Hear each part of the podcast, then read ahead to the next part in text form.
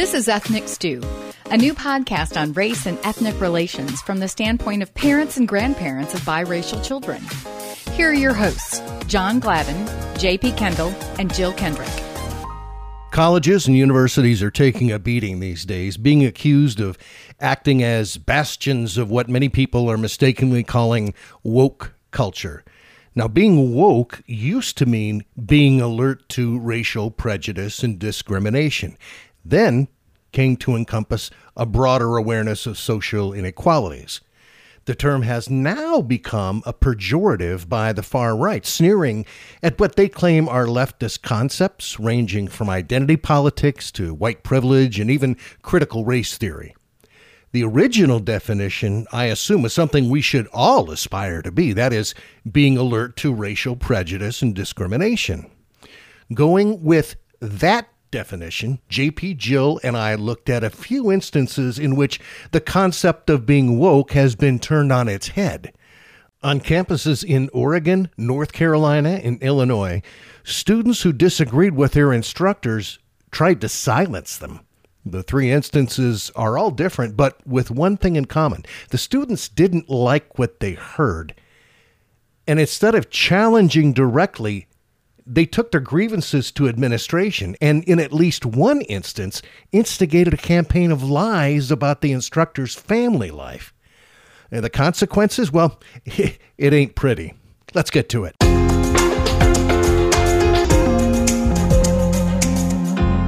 First guy, Mike Adams, was a criminology professor at the University of North Carolina in Wilmington, an outspoken conservative. Adams was the subject of a campaign to get him fired. In one post, Adam wrote, Don't shut down the university, shut down the non essential majors like women's studies.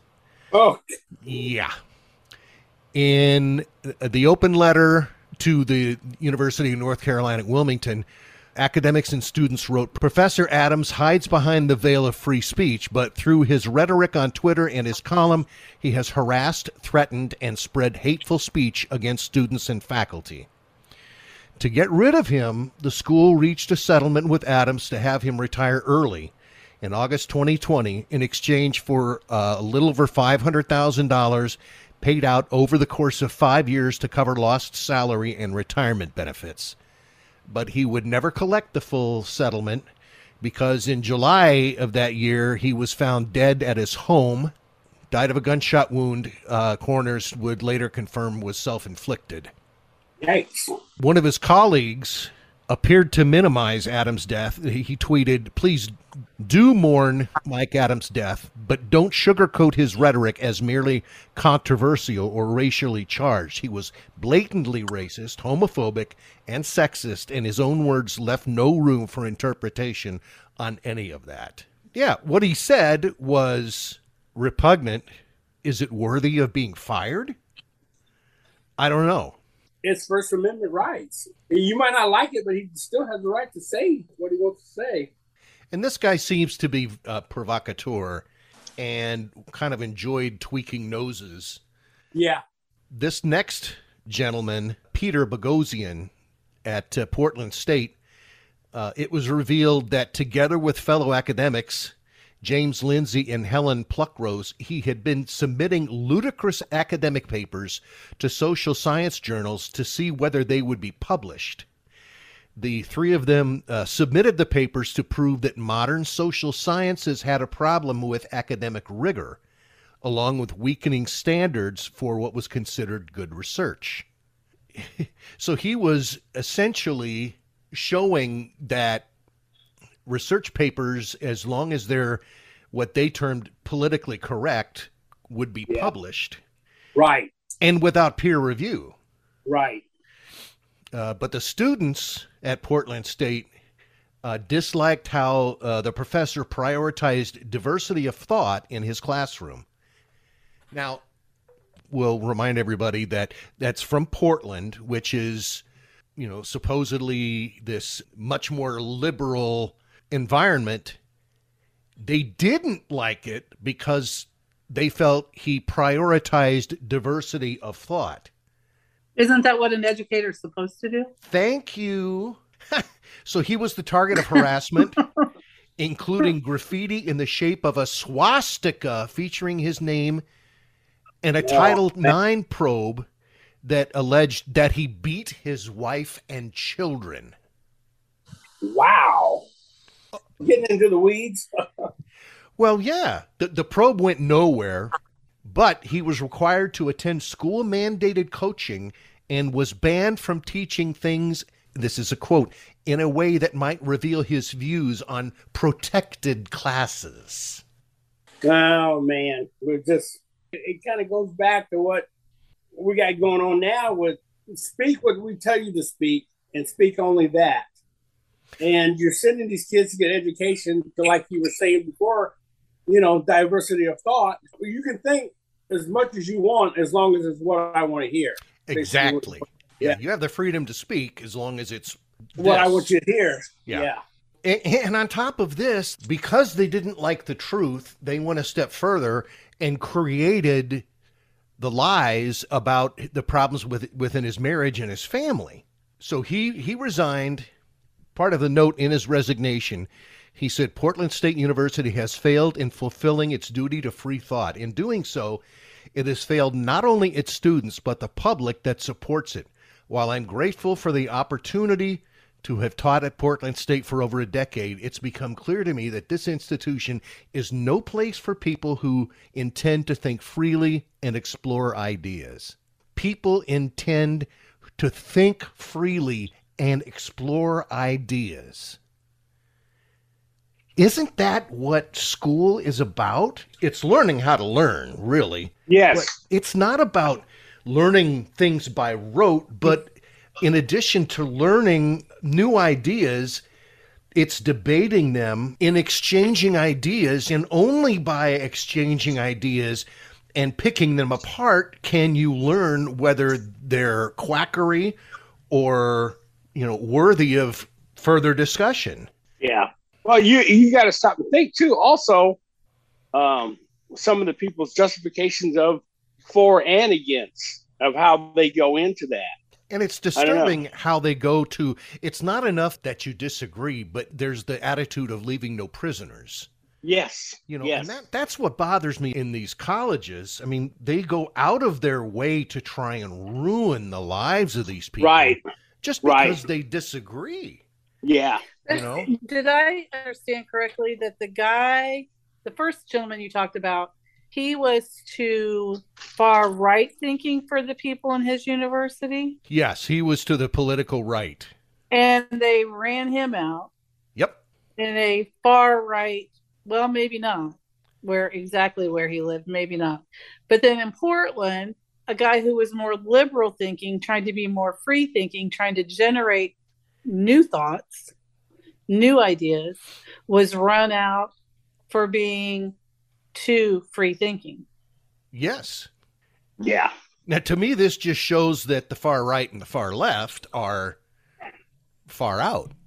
yeah. Far out. Yeah. There, there has, and like we talked before, there, there has to be a middle ground. People maybe, I don't know that us, but I'm saying more like us who want to hear both sides, who want to come to an honest agreement. Like in Indiana, you know, they have started taking books out of libraries. There can't be books about uh, race um, theory, gender, nuclear yeah. race theories, this and that. They've they've taken those books out of a lot of libraries. So what's happening? I'm hoping that some the younger generation in Indiana can get their acts together because what kind of happened when that happened, the kids who want to know have made more of an effort to get the information right. and learn about it and make their own decisions, which I see as a positive. Like I see that as a positive outcome of bad decisions by people who are doing it for political motivation, not the common good of all. Well, and especially books that are that are clearly satire, like Huck Finn.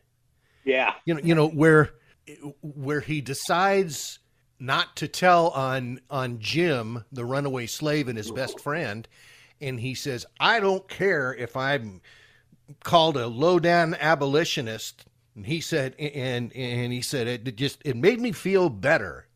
And so the the wonderful irony that he feels low down for being what society says is wrong, but he also is feeling better about his friendship and about the loyalty.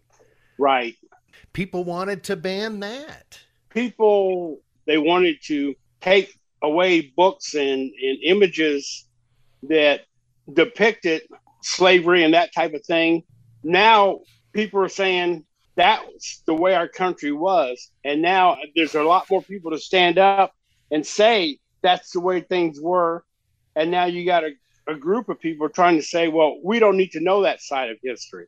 All we need to know is the history that I set before you. Well, that's not history telling. Then they don't understand why kids don't want to trust them is because you're leaving out huge chunks of information and it's not going to make me feel bad about myself what i'm hearing from white kids it's good bad and ugly warts and all and you, you want to spoon feed me and it makes him feel from the ones that i've talked to it makes him feel like they can't handle things i think it's sad when you have people who care about education true education and college really just means you're trainable I feel like when you are forcing people out who are trying to teach a point of view, like maybe maybe his point of view, the guy in Portland, is really think for yourself. Here was the the last example, and I think that this ties everything together. And this is racial in perspective. And this was a uh, a professor at the John Marshall Law School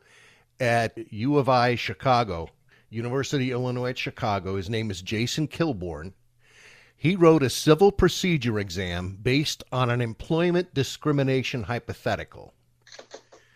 The question referred to the use of racial and sexual epithets, but rather than use the words, Kilborn used commonly censored versions of just the first letter and blanks. In doing that, he was suspended at the school. Yikes. The use of the censored references led to a complaint in a letter from the Black Law Students Association and later a petition which called for Kilborn to be stripped of his committee assignments and other reforms. This is this is a direct quote from the petition.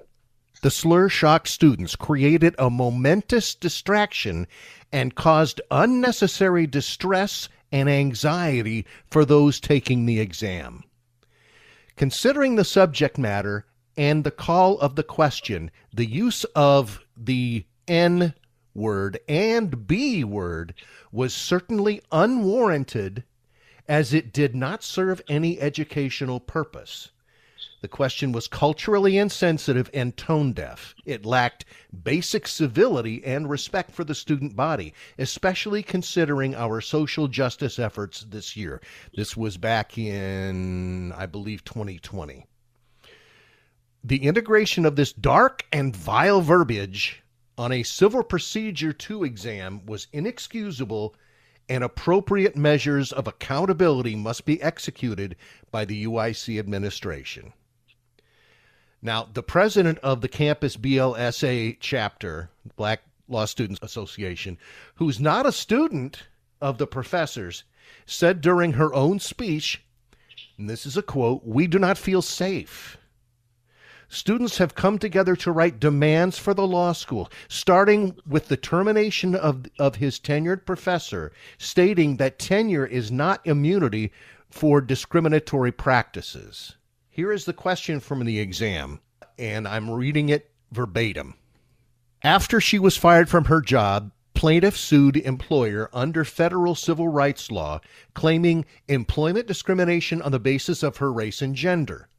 Employer also revealed that one of the plaintiff's former managers might have damaging information about the case, but no one at employer knew where that former manager was since she had abruptly quit her job at employer several months ago and had not been heard from since.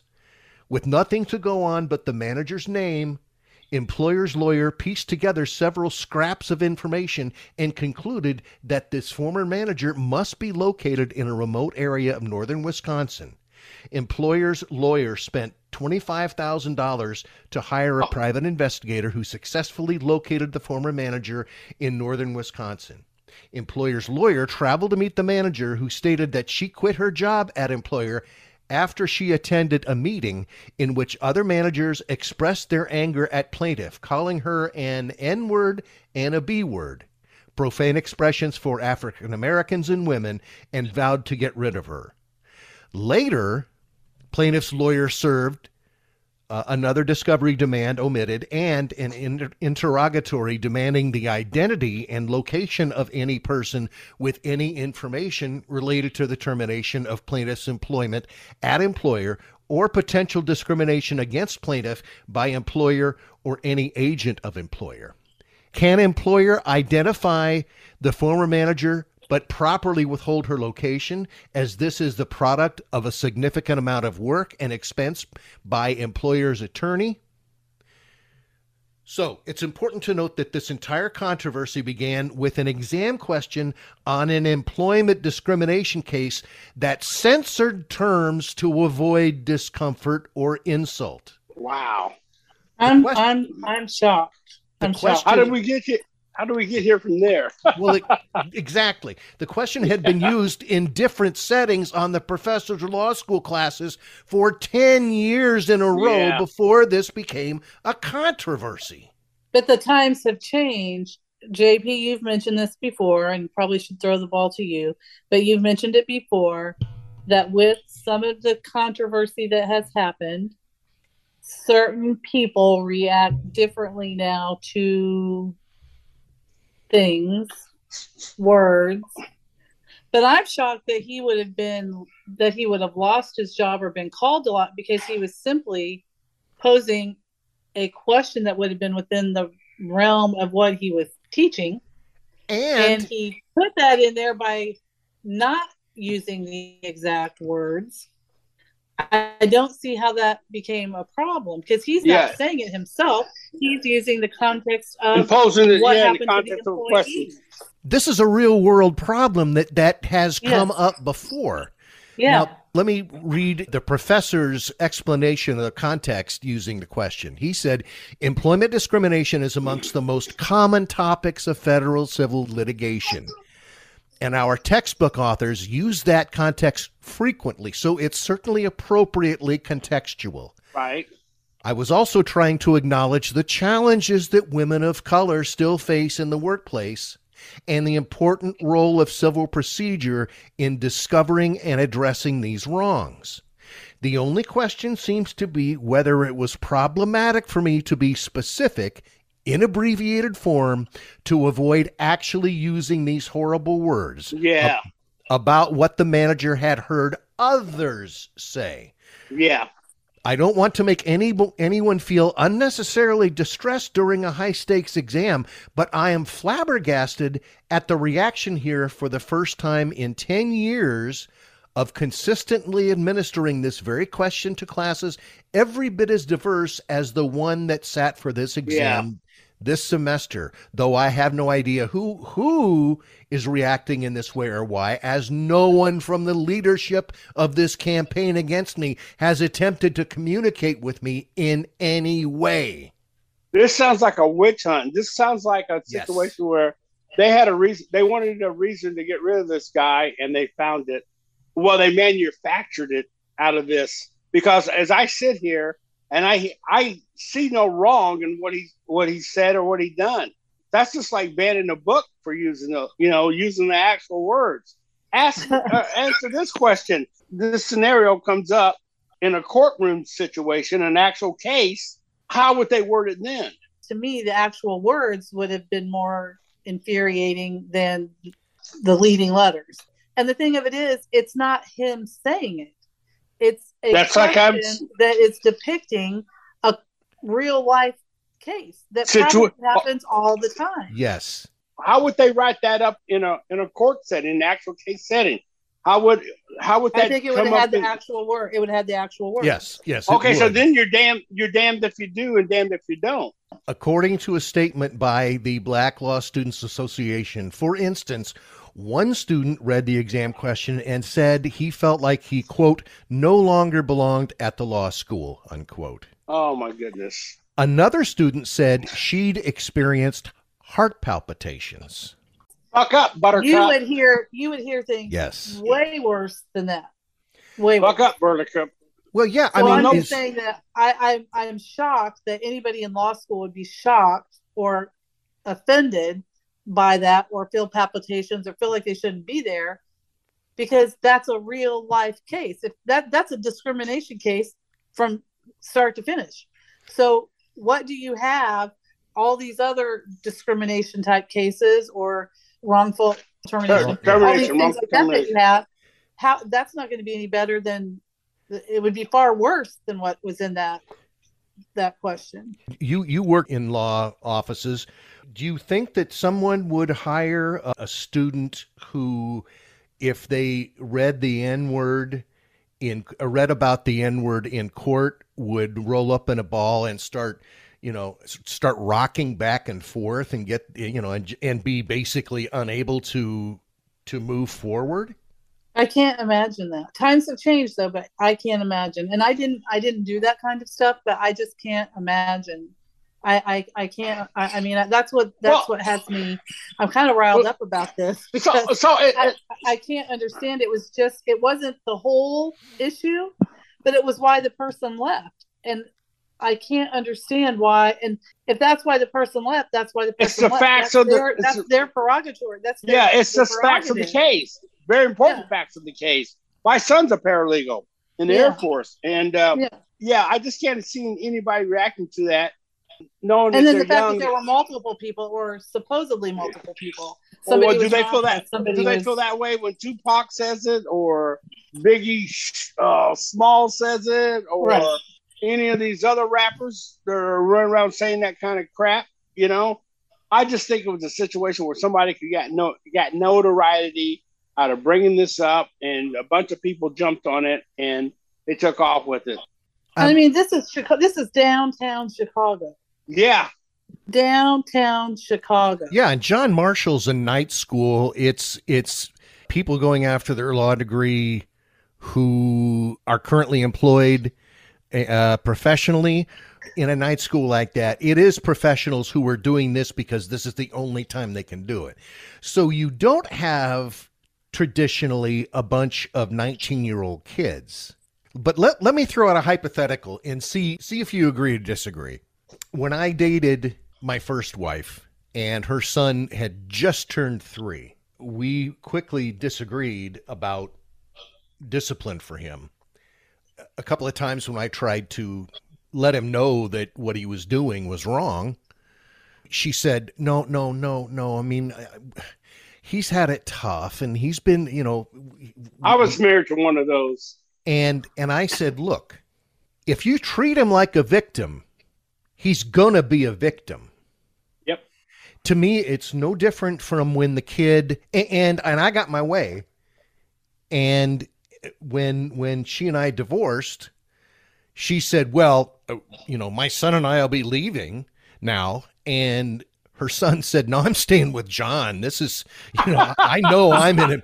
I know I'm safe." in the better, Place. yeah. yeah yeah and and that's not me that's not me You bragging. Yourself on the back. Yeah, that's but just that's just saying that that's obviously he he had learned it but it's to me it's no different from you know when a kid that's small is running and falls down and scrapes the hell out of his knee and you run and you pick him up if you go uh, what what my wife Melinda likes to do in situations like that, she will pound the ground and say, "That's that that bad ground made you hurt. You're fine now, aren't you?" So that's good logic. I like yeah, that. yeah. Or do you jump up and you you know and you and you cuddle him and you say, "Oh my God, I'm so sorry. Are you okay?" What's the kid? Which which one is going to get the kid back up and moving quicker? The first one. it's the one where you say you're okay right it's okay Yeah. look and i've To- done that like if one of the kids stubs their toe or say like bad chair you There know? you go. To me, these students are butt hurt, and I know that Yeah, sounds yeah. awfully, awfully hard, but somewhere somebody told them they got the idea that they were victims, and and I and I think John Lewis, when he was getting the hell kicked out of him on the Edmund Pettus Bridge, Yeah. did he did he start crying and saying that this was unfair? Nope. No. We got to mark some more. He went right back into it. He cracked his skull open, but Yeah. went right back to it. And I can't help but think that the leaders in the civil rights of yesteryear would look at students who who did this and say, "You're throwing away all this hard work that we've done." Yeah. You And missed you- the point. You missed the Yeah. point. Yeah. You guys have missed the point. you know. It- you're you're Yeah. admitting you're basically throwing in the towel and saying that the black haters were true. We're not strong. We're not No. capable. You come off like a bunch of sissy la-las is what they sound out. Well, the thing Little is, the thing is, Crybaby Like- pissy pants. Yeah, I don't know about. I don't know how to. I wouldn't say necessarily like that, JP, because I didn't know those words. However, I would think if the person was angry about it, this is someone who is in law school. We will assume a certain level of intelligence. You would think that if you had a problem, you would address that problem and not create an entire scenario now where you're trying to wreck a professor's life over a question that had been asked for 10 years. That just means the culture has changed as to what is acceptable or not acceptable, but the words used are said on the street and probably in between that woman or man and their other friends. I'll give you an example of culture change. When I was a little boy, we went from being proper word was Negro, and then it was colored people, and then colored people and being called Negro was be, became offensive. It was almost like the N word because we're no longer colored people or Negroes. We're black people. Yeah, what then- color? yeah, then Africa. But I remember the older generation of my family did not identify with being called black people. That it was really now that I look back on it, you know, because I'm a little kid growing up in the '60s. You know, I remember when black people would they would say uh, somebody would come up to the older people and they would you know do a black power signal and stuff. You know, like I don't play that. You know, as time evolved, we were black people, then we're African Americans, and and I hear it every once in a while. I hear older white people and black people use the term colored people, and it's just so foreign sounding now, and and it's offensive. And then you know, but the funny thing about it, when I've seen white people use that term, the reaction from other white people was really fascinating to me because you know you can see a head whip, and and I've heard this word used around when, when people didn't know I was around. You know, I heard it like in the crowds or on the other side of a wall, and it was funny to hear white people laugh at them, you know, and say say things like, you know, why, what a hillbilly, or what rock they've been living under, you know, and and it's they understand that black people don't identify with that.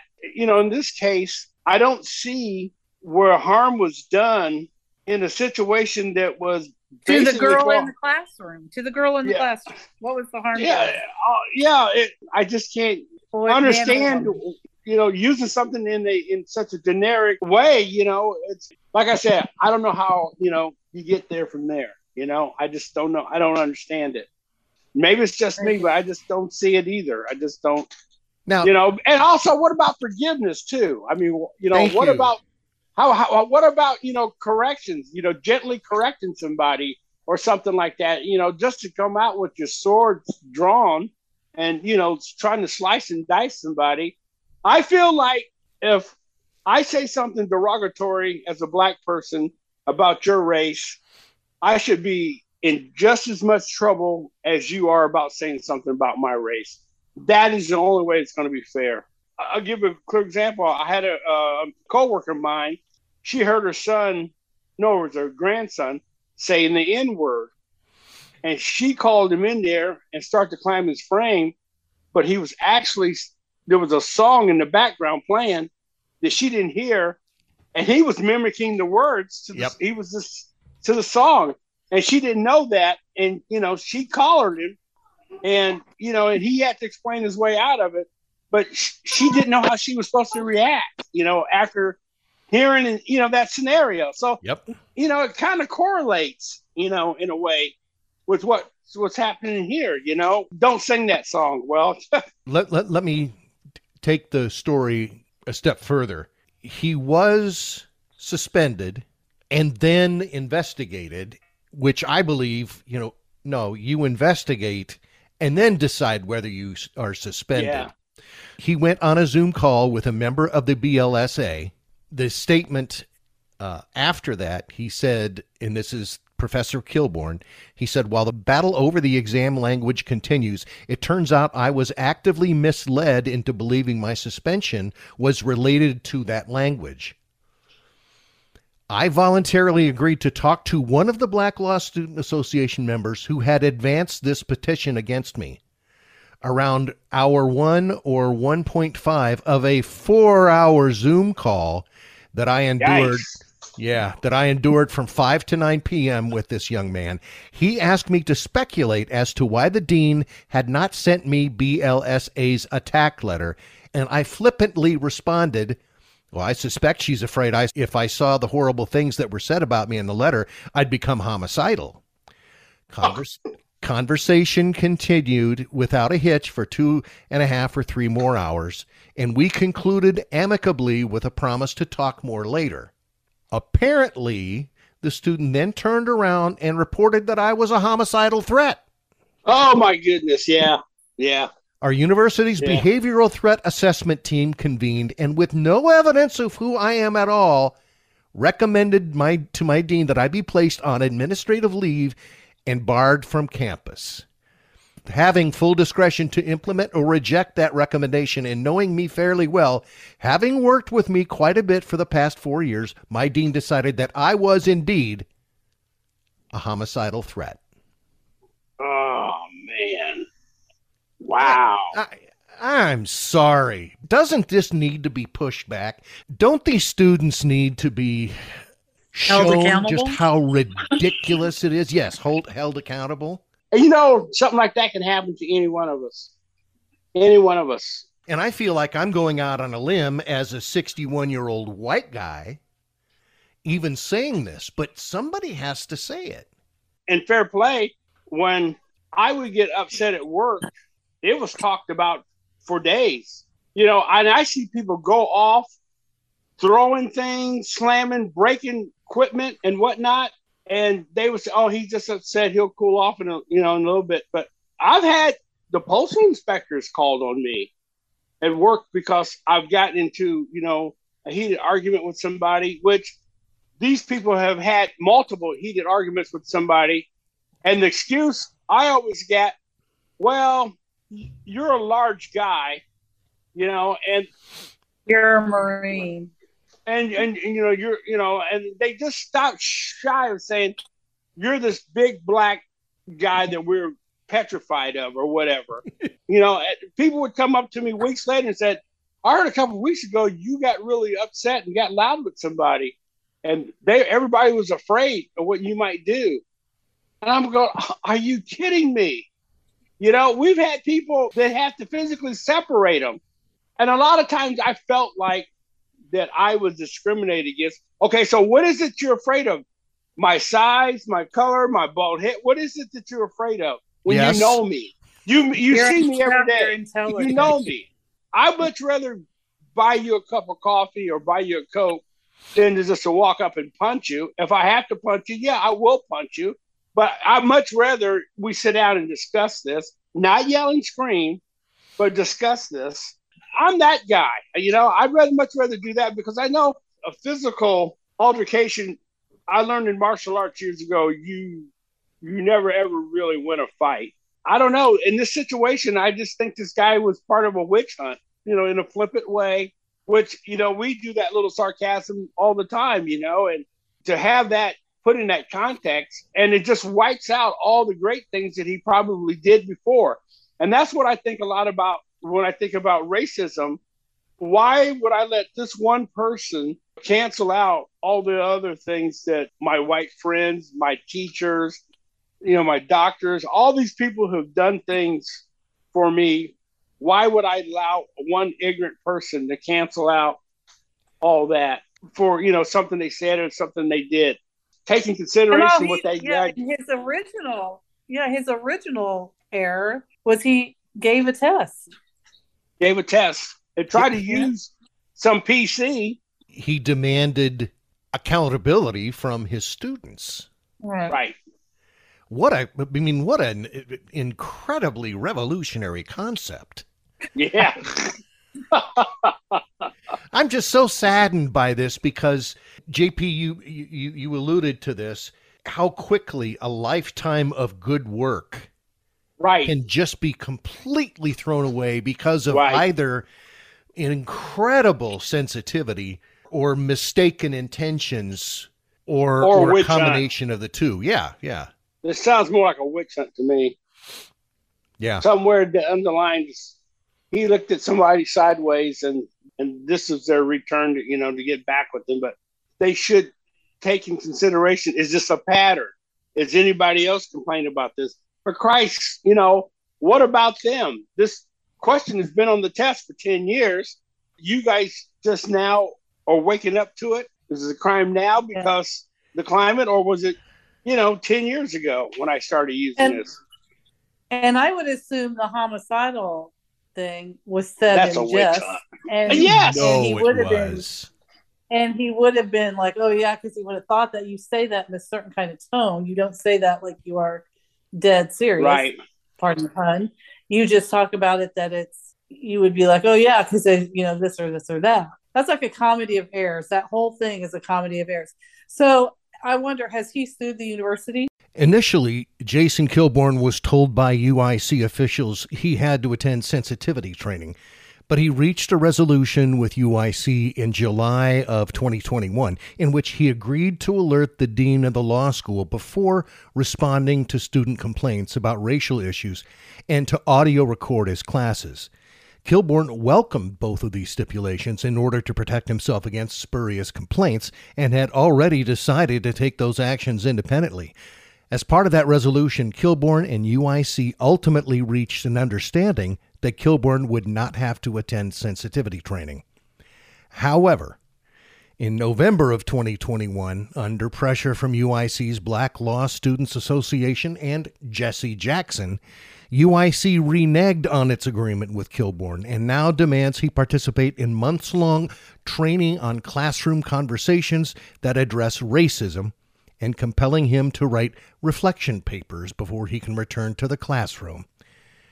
In a stunning display of unintended irony, the individualized training materials include the same redacted slur that Kilborn used in his test question.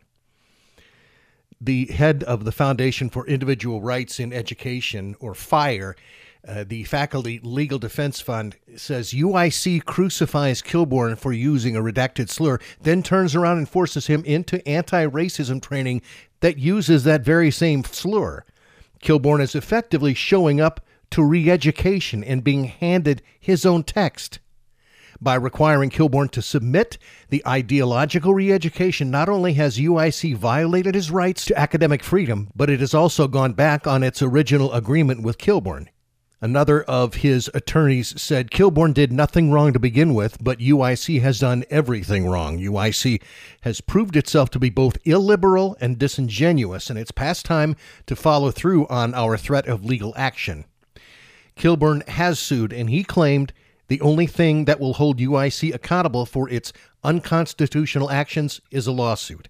FIRE's Faculty Legal Defense Fund gave me the strong medicine of real legal action, and UIC has given me no choice but to use it. Kilborn's lawsuit was filed in U.S. District Court, Northern District of Illinois, on January 27th of 2022. And as of this recording, there have been 34 motions, replies, entries, and memoranda filed. I've had an attorney look at the court docket and was told the lawsuit is nowhere near resolved. It's now high profile enough that neither side will be interested in negotiating anytime soon, and the suit will likely go on for years.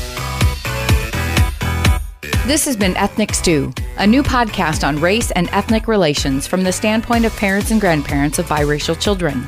Next time, John, JP, and Jill continue their talk with Amy from Iran. Like Ethnic Stew on Facebook. Check out our YouTube channel. Follow us on Instagram and Twitter and on ethnicstew.com.